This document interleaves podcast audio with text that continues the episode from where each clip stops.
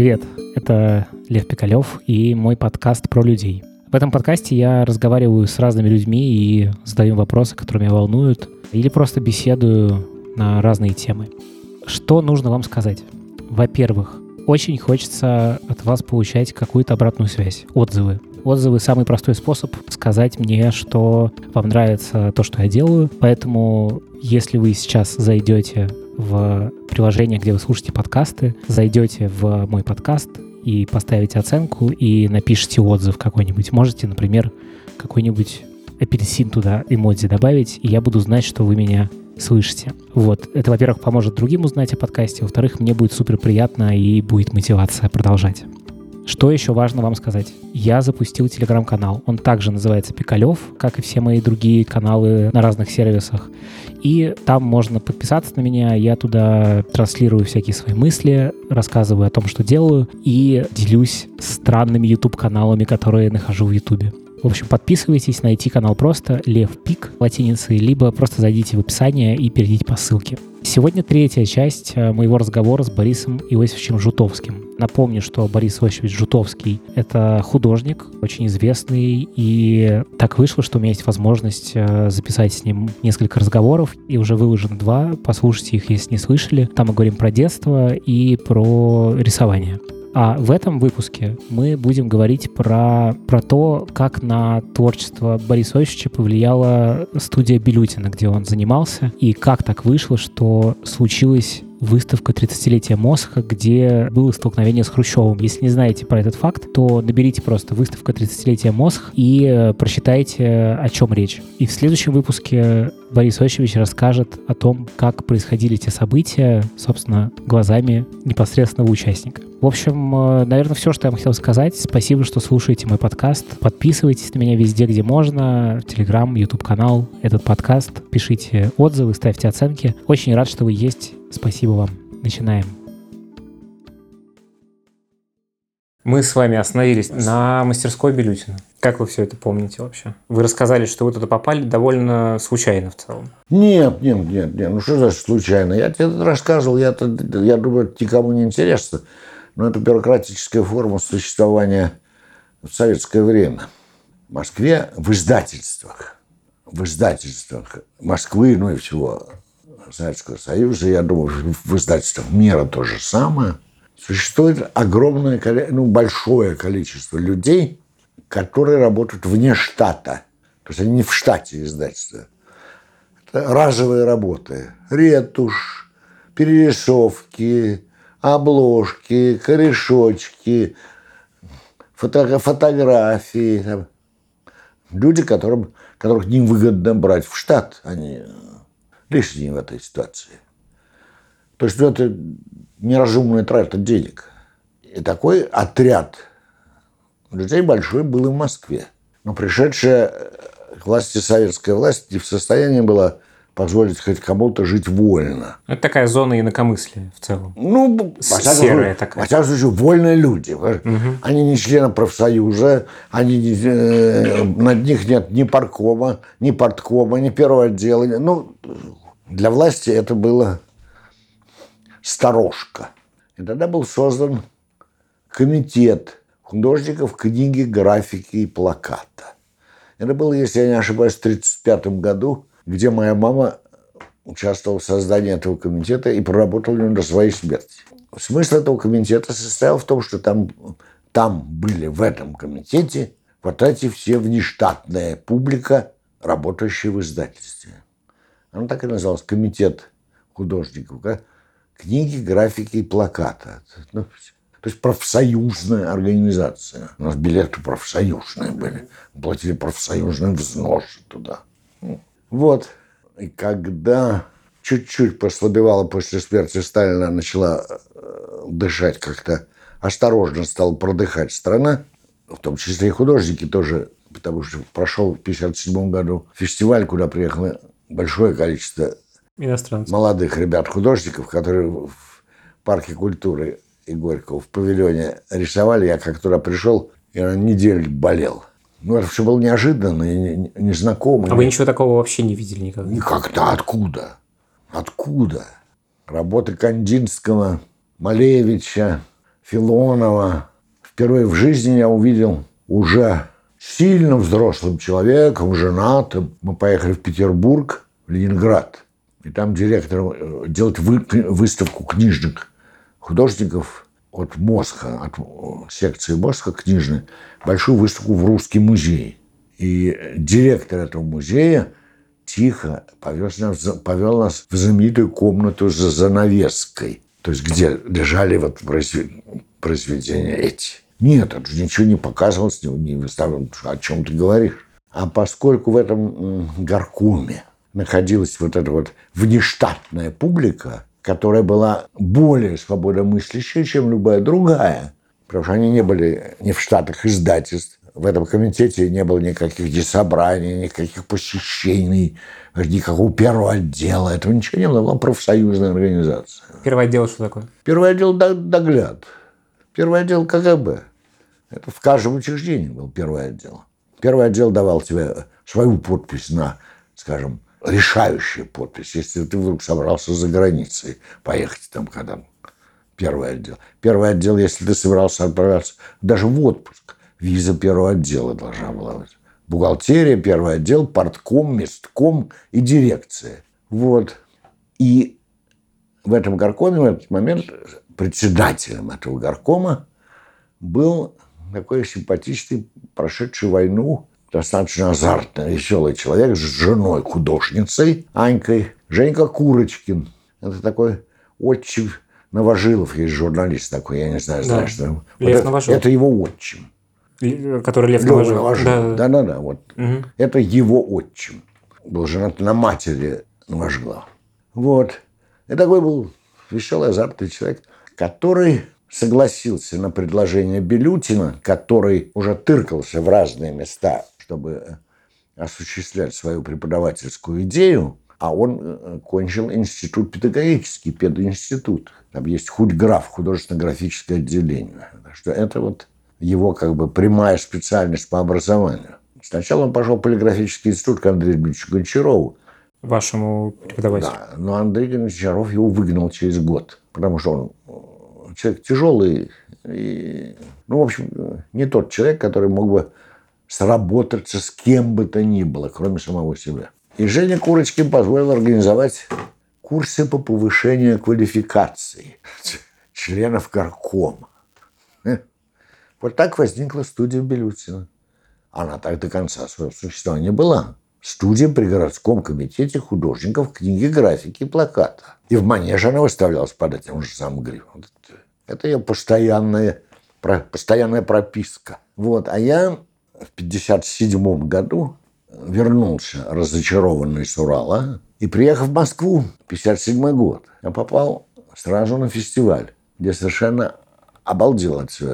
И вот такой вот... А потом еще работа чуть не было, ну, то, что не было, я же тоже начал внештатно работать. Господи, ты сдайте в календарике какой-то рисунки, художественная самодеятельность, журнал «Клуб». Там, вот самых Самые невероятные места. Вот так возникла эта студия Белютина. Это курсы повышения квалификации при этом горкоме. И на протяжении энного количества лет энтузиазмом Белютина и бесконечной жаждой огромного количества молодых людей, да и немного не очень молодых людей, а у нас были там несколько даже совсем старых людей, которые хотели чего-то нового в своем ремесле – Понимаешь, этот реализм а вот, э, да, кстати, э, до того, как этот фестиваль этот случился, до того момента, как вы увидели все это, что вы рисовали? То есть это было что-то совсем вот... Э, Абсолютно. Это, класс... ре... это реализм. А, классическое, все. Гипсы, угу. пейзажи.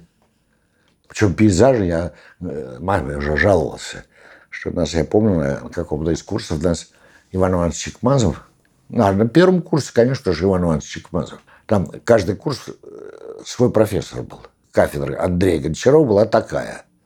На первом курсе Иван Иванович Чекмазов, на втором курсе Паша Захаров, на третьем курсе Глеб Горощенко, а на четвертом курсе и на преддипломные полгода это Андрей Дмитриевич Гончаров. Вот они то есть, чтобы у вас такой как бы очень широкий диапазон был. Да, ну, то есть, вот проходил Угу. Мы через всю кафедру проходили. Вот. А вам это все нравилось? в, а? вот в этом реализме вам нравилось? Э, что значит мне нравилось? А другого-то не было. Не, ну вы удовольствие получали от этого? Я, я учился в институт, я попал в институт. Ну, то есть это было учеба... С гигантским вот... конкурсом. Я попал в институт. Перспектива была такая мне знакомая. Потому что надо было... После этого я был предположительно поступил полиграфический институт я кончаю. Значит, я буду работником издательства. Это знакомая была мне амплитуда возможностей. Понимаешь? То есть вы это воспринимали как некий, ну, как э, рабочее ремесло такое? Ну, то есть это не про творчество было. Это было вот про... Нет, это профессия. Прикладная какая-то Да нет, это профессия просто. Угу. Я пошел в институт, чтобы приобретать профессию, как все в то время. И вот случается фестиваль, и что я уже происходит? кончил институт. Да. И уже проработал, и уже проработал по профессии. год на по, Урале. По профессии проработал. По, ну, в издательстве художественным редактором. И вот вы увидели вот это вот все на фестивале. И что да, с вами я произошло? Совершенно... Вам захотелось тоже? Ну, естественно. Мне то, не то, чтобы захотелось тоже. У меня было ощущение, как это, как это, как, что, кто их, э, э, с чем, как, нельзя. Но они же не притворяются, значит, они ведь это знают, кто-то их обучил, в чем... Это абсолютно шок. Абсолютный. Абсолютно. Учили нас в институте очень плохо. То есть никак. Никак. Откровенно, совершенно Глеб Горощенко говорил, мы вас не можем научить рисовать. Мы вас учим вкусу. Мы были невежественны и наивны в полном неведении. И, конечно, Белютинская студия в этом отношении была, конечно, ошеломительным откровением. Это была первая и единственная студия такого сорта в Москве. Она гремела, просто гремела. Кто только туда не лез. Юрка Соболев туда лез. Янкелевский, Янкелевский до самой своей смерти говорил, что Белючин сделал его художником. Э, то есть, ну, даже Юлос Остер, я помню, туда приходил так в черном клеенчатом плаще и в берет черный.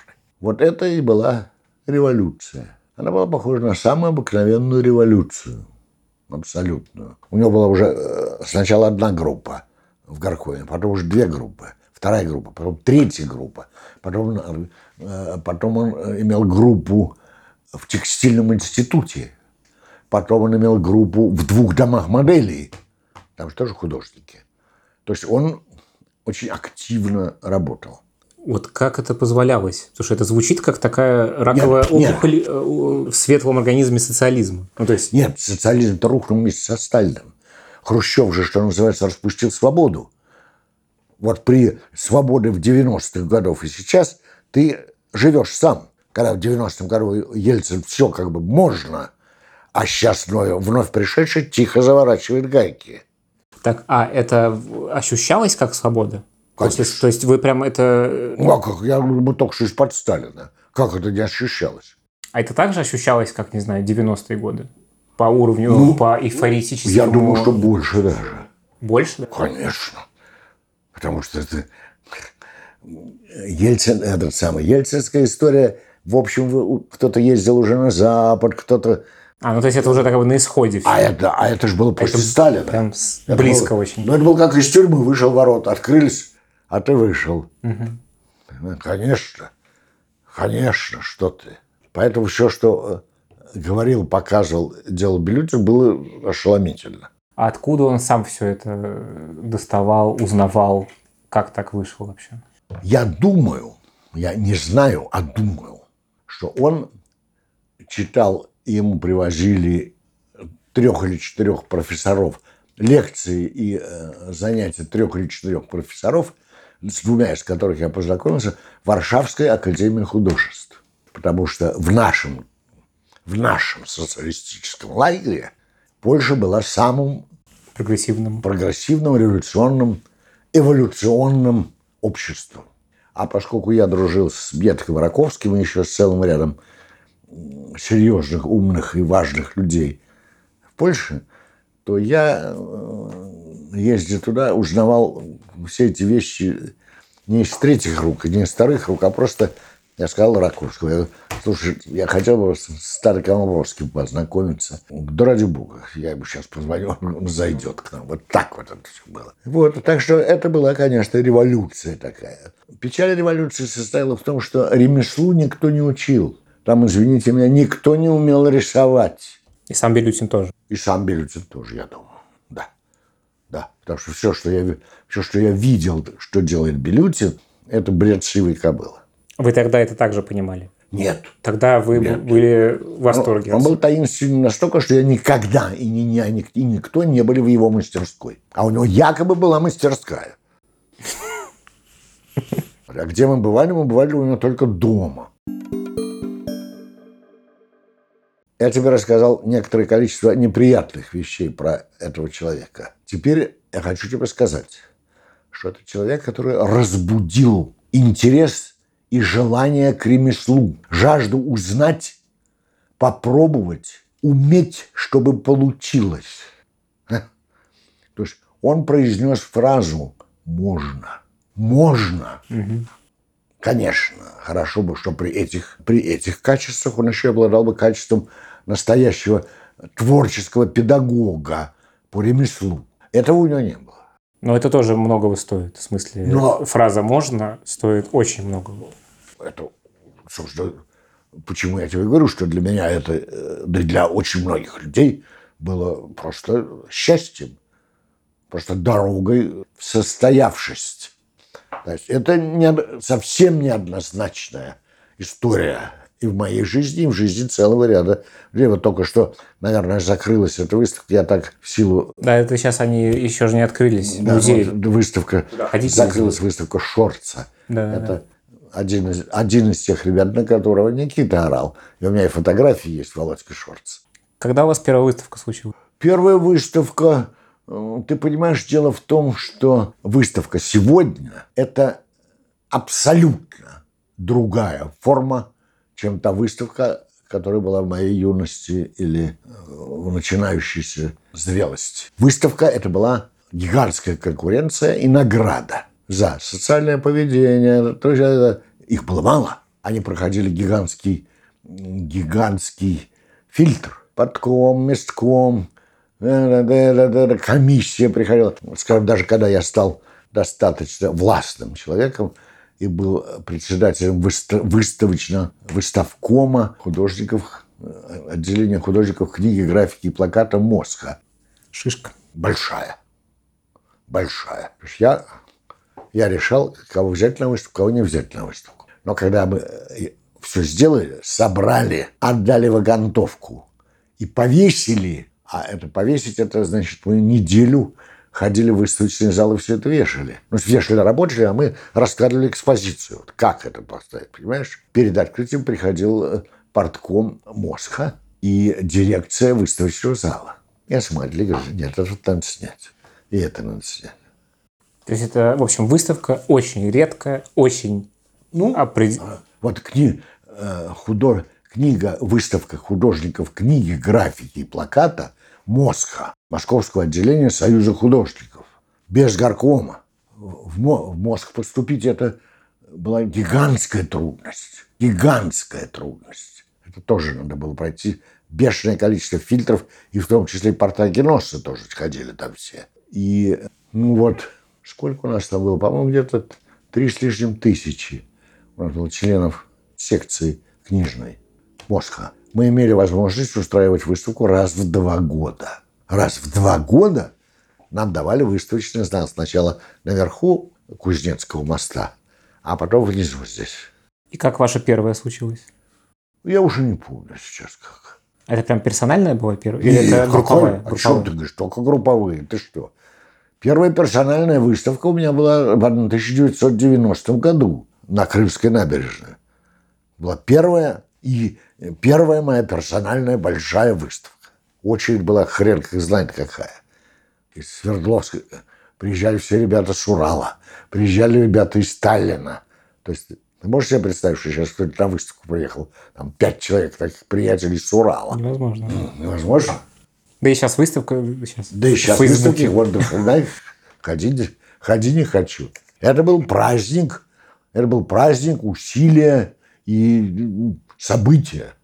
И вот эта вольница, причем мы, как мы же, мы, например, летом, Белючинская студия, горком, мы, например, снимали дом отдыха под Можайском на берегу Москварики. И месяц мы там жили и работали. Рисовали. На это было им деньги доставать, не забывая об этом тоже. Или мы нанимали пароход. И пароход шел по Волге вниз вверх по нашему расписанию. Мы диктовали ему, где остановиться, насколько, чтобы мы сходили на берег и рисовали. Вот такая была серьезная, на самом деле серьезная работа, которая сейчас, я думаю, невозможна. Я, во всяком случае, о таких событиях сейчас не слышу. И вся эта прелесть в один прекрасный момент кончилась 62-м годом. Манеж. Манежем. Как это произошло? Кто это все организовал? Как это случилось? Сейчас я тебе расскажу. Это не надо ничего организовывать. Мы в то время, студия Белютина, значит, это Горкомовская, причем мы снимали помещение, и за помещение платил Горком. Мы снимали это помещение, и после очередной поездки на пароходе по Волге, где мы рисовали и писали с невероятным количеством, потому делать-то больше другого нечего – Водку особенно мы не пили, потому что, во-первых, денег нет, во-вторых, мы работали все-таки. Так что, как бы это даже не приветствовалось и запрещалось, я думаю. Поскольку я никогда в то время вообще не пил, так что я даже не помню, было это или не было. Наверное, не было. Я не помню такого. Это была нормальная рабочая поездка. И мы устроили в этом зале выставку, отчетную выставку о поездке. А поскольку за это время мы уже обросли энным количеством поклонников, энным количеством связей, энным количеством контактов серьезных. Потому что, например, за это время ко мне приезжало уже большое количество итальянских журналистов, чешских и словацких журналистов и художников. Потому что в социалистическом лагере зашла новая поросль. Вот. И туда пришло несметное. А студия к этому времени уже гремела. Студия Белютина, студия Белютина, левое искусство, там, левое искусство. И пришло несметное количество народу. Это вот сколько, чтобы вот как-то для масштаба понимать? Не, ну, рвались, не, там был всего большой зал, один небольшой зал. Причем Эли Михайлович Белютин, который психопат, психопат, но соображал все-таки что к чему и как. Он уговорил меня, а я был у него там один из таких любимчиков. У меня была такая форма Знаешь, Управление. Да, любимчики у него были. И вот он мне говорит, слушай, что я тебе хочу сказать? На «ты» мы с ним были. Ты понимаешь, мне кажется, что не будет ли... Хитро он все это рассказывал, а смысл, смысл э, разговора был понятен потом уже, конечно. Давай пригласим кого-нибудь еще на эту выставку, чтобы было всем поинтереснее. Так, грубо. И тогда мы на эту выставку пригласили Эрнста Неизвестного. Я и пригласил тоже, это были мои приятели. Откуда вы его узнали? Я на Урале познакомился с ним, когда я, когда я был там художественным редактором в издательстве. Я делал книжку, одну из первых книжек, которую я сам взял себе, чтобы заработать денег. Это была книжка Белла Абрамовна «Дежур». Научно-популярная какая-то книжка, про, как про стекло, по-моему, какое-то. А Белла Абрамовна «Дежур» – это мать Эрнста неизвестного. И когда в очередной раз я пришел к ней с показом рисунков и обсуждением каких-то деталей, я там познакомился. Эрнст приехал к матери Свердловск. Там я с ним познакомился. Я ему еще потом, мы с ним быстро очень сошлись. И он говорит, слушай, ты мне должен помочь. Ты здоровый, как я поехал. Пошли, что такое? Да там вот ребята пи***, броджи и алюминий отливают мне кое-что тут. Поэтому они меня сейчас через забор кинут, мы с тобой принесем домой, потому что я один не унесу это все. И я как сейчас помню, что это была голова, голова старухи, это голова его бабушки. Вот такая вот. Почему я ее потом не купил? Белла Абрам мне предлагала. Не знаю, две тысячи она просила за копейки. И богиня кибернетика был такой барельеф алюминиевый. Там я с ним познакомился. И вы его позвали? Да, его, Юлоса Остера, Юрку Соболю и Володю Инкелевского. А, а Саострова откуда знали? Саостер был художником книги. Он был издательский такой же человек, как все мы издательские между собой. Он работал у Юрки Соболева, который был, э, который был в то время художественным редактором в издательстве «Знание», главным художником в издательстве «Знания». Вот. И он работал там, и там работал. И Володя Анкелевский там работал, Витька Пивоваров. Там работал вся, вот что называется, молодая левая поросль, так скажем. Поэтому и я там работал, поэтому я их пригласил, они с радостью согласились. Поэтому была выставка, значит, Белючинской студии Эрнста Неизвестного, Володя Анкелевского, Соболева и Шостера. И мы плотненько там это все развесили, расставили скульптуры, Эрнст, который принес небольшой... В основном были там скульптуры э, «Война» его, небольшие такие работы, бронза. Вот. И туда пришло несметное ну, то есть давилась публика. Давилась один день, давилась другой день, и потом стали сгущаться тучи. На второй или на третий день, если я не ошибаюсь, к вечеру, когда уже мы почти закрывали этот зал, было всех пять мужиков, одетых в, ро- в одинаковые, без, бессмысленные серенькие пиджачки и брючки с мордами совершенно такими библейскими, с бумажками и с карандашками, которые ходили по выставке, записывали фамилии и названия картинок. Я не помню, каким образом они нам представились. То есть крыша у них какая-то была декоративная для того, чтобы мы их сразу не выгнали. То есть, короче говоря, догляд. Из чего мы, так, наиболее инициативные ребята, нас было человек пять, мы свои картинки сняли в этот же вечер. И вывезли. И всем остальным сказали, что это опасно. Тогда все остальные, за ночь перезвонившись, рано утром по утру, третьего, по-моему, дня, приехали в выставочный зал, поснимали все свои картинки и увезли. И когда последние уже выходили с картинками, подъехало несколько черных волк в расчете на то, чтобы снять эти картинки и куда-то увезти. Но тогда, через некоторое время, Белютину позвонил человек, который в ЦК партии занимался культурой и искусством. Такой редкий по своей славе негодяй, такой хам и скотина. Такой Поликарпов. Я сейчас уже не помню. Дмитрий Николаевич, по-моему. Дмитрий Николаевич Поликарпов. Позвонил Белютину и сказал, что вот мы хотели бы предложить вам устроить эту выставку в Манеже, где как раз шла выставка «30 лет мозга». Это было совершенно это было московское мероприятие. 30 лет Союза художников, где попытались выставить. Кандинского, по-моему, не было. Но Филонов там был один, а Фальк был, что-то там было из... Лисицкий, по-моему, был, если я ошибаюсь, не помню. Ну, точно не помню, но, в общем, что-то под, под э, лозунгом это 30 лет мозга мы хотим показать работу, работу мозга всех лет, 30 угу. лет, понимаешь?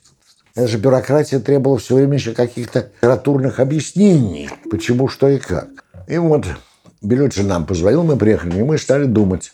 Но ты понимаешь, в чем дело? Отказаться от такого предложения могли бы только люди очень сильно опытные, спокойные, ироничные и уже слегка усталые от разнообразия негодяйства этой стороны. Понимаешь? То есть у вас, а, ну, просто это вот сейчас, конечно, звучит это как абсолютная ловушка такая. Конечно. А тогда вы, это обсуждалось между вами? Тогда обсуждалось это, и одновременно с этим присутствовала, присутствовала такая, в воздухе висела, висел такой ненаписанный ложек. А вдруг? Mm, такая надежда, потому, что действительно... Да, а вдруг, потому что нам предлагали выставить свои работы под посещение выставки главой государства. А вдруг он, который умнее, важнее, неколебимее, чем вся эта шушера советской власти, которая осталась внизу, которая нам не дает жить и дышать. То есть это такой а он, мифический который, герой такой. Да, а он, который закопал Сталина и совершил немало человеческих поступков, а вдруг, а вдруг мы ему понравимся? Нет. И мы согласились. Идиотизм, конечно. Сейчас это так выглядит. Нет, это, тут логики нет. Угу. Она тут не живет. Она не то, что тут не прописана, она тут даже не заходит в это помещение. Ни один из нас, по-моему, в то время ни на какой выставке даже... Ну, в Горкоме маленькие выставки были, не считается. Понимаешь? И то есть это такой момент признания. А, в манеже, конечно. Мы будем висеть в манеже. Это центральный выставочный зал. Мы будем висеть в манеже. Выставки Мосха. И придет император. Вы что, ребята? Кто от этого может отказаться?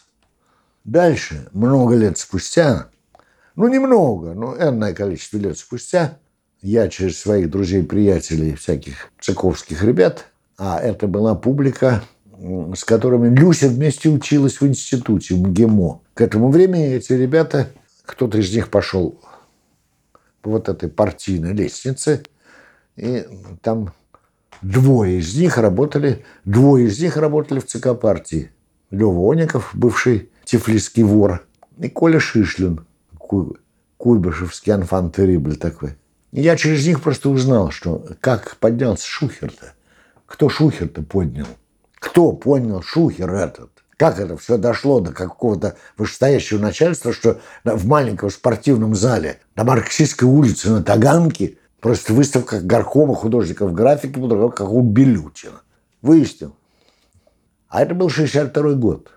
Это был один из самых сложных годов в истории нашей страны в то время. Потому что только что, только что, в середине лета было заседание Организации Объединенных Наций, где Хрущев отбрехивался.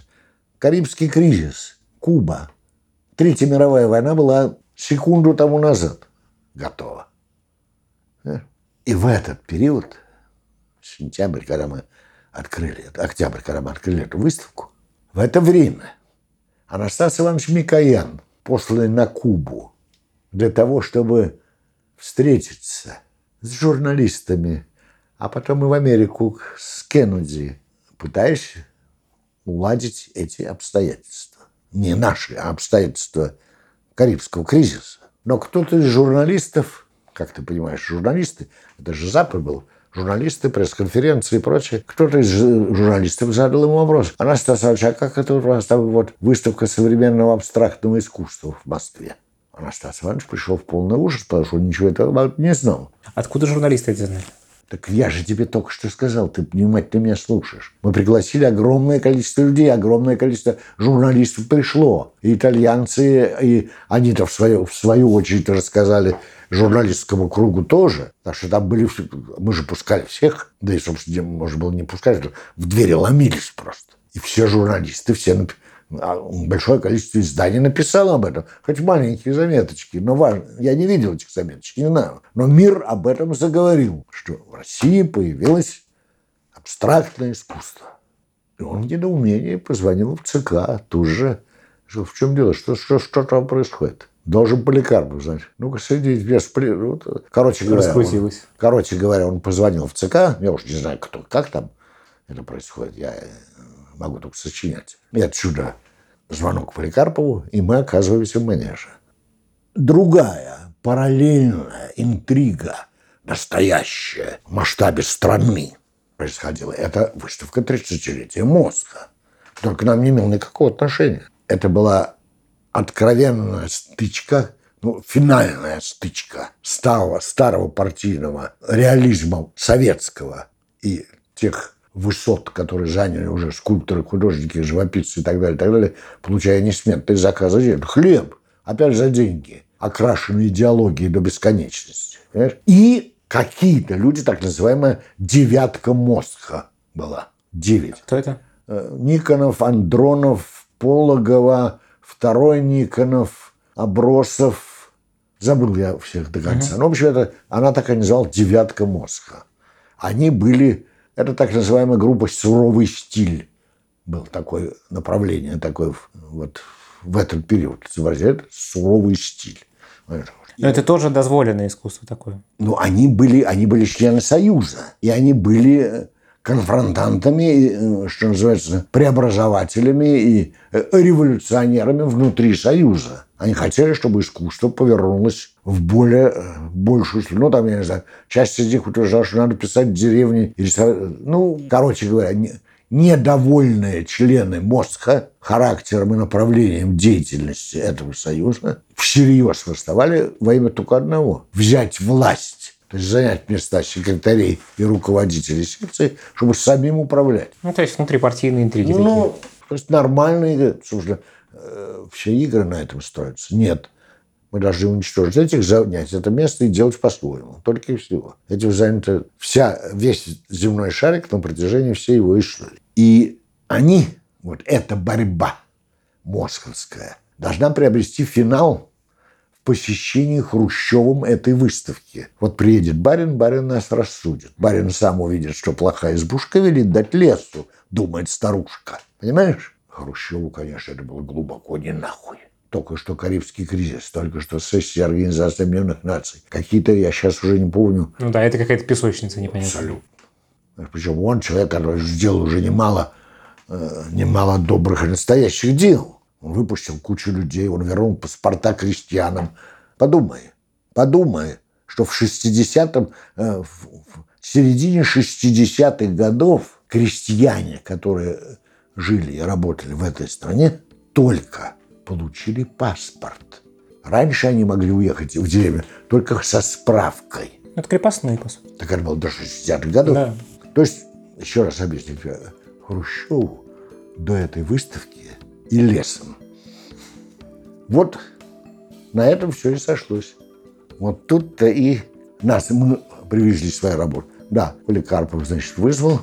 Тогда мы решили, что да. И все привезли работы свои на эту выставку. Уже туда. Манеж. Мы привезли эти работы, а со следующего утра, с утра мы отправились делать экспозицию, все вешать, все расставлять.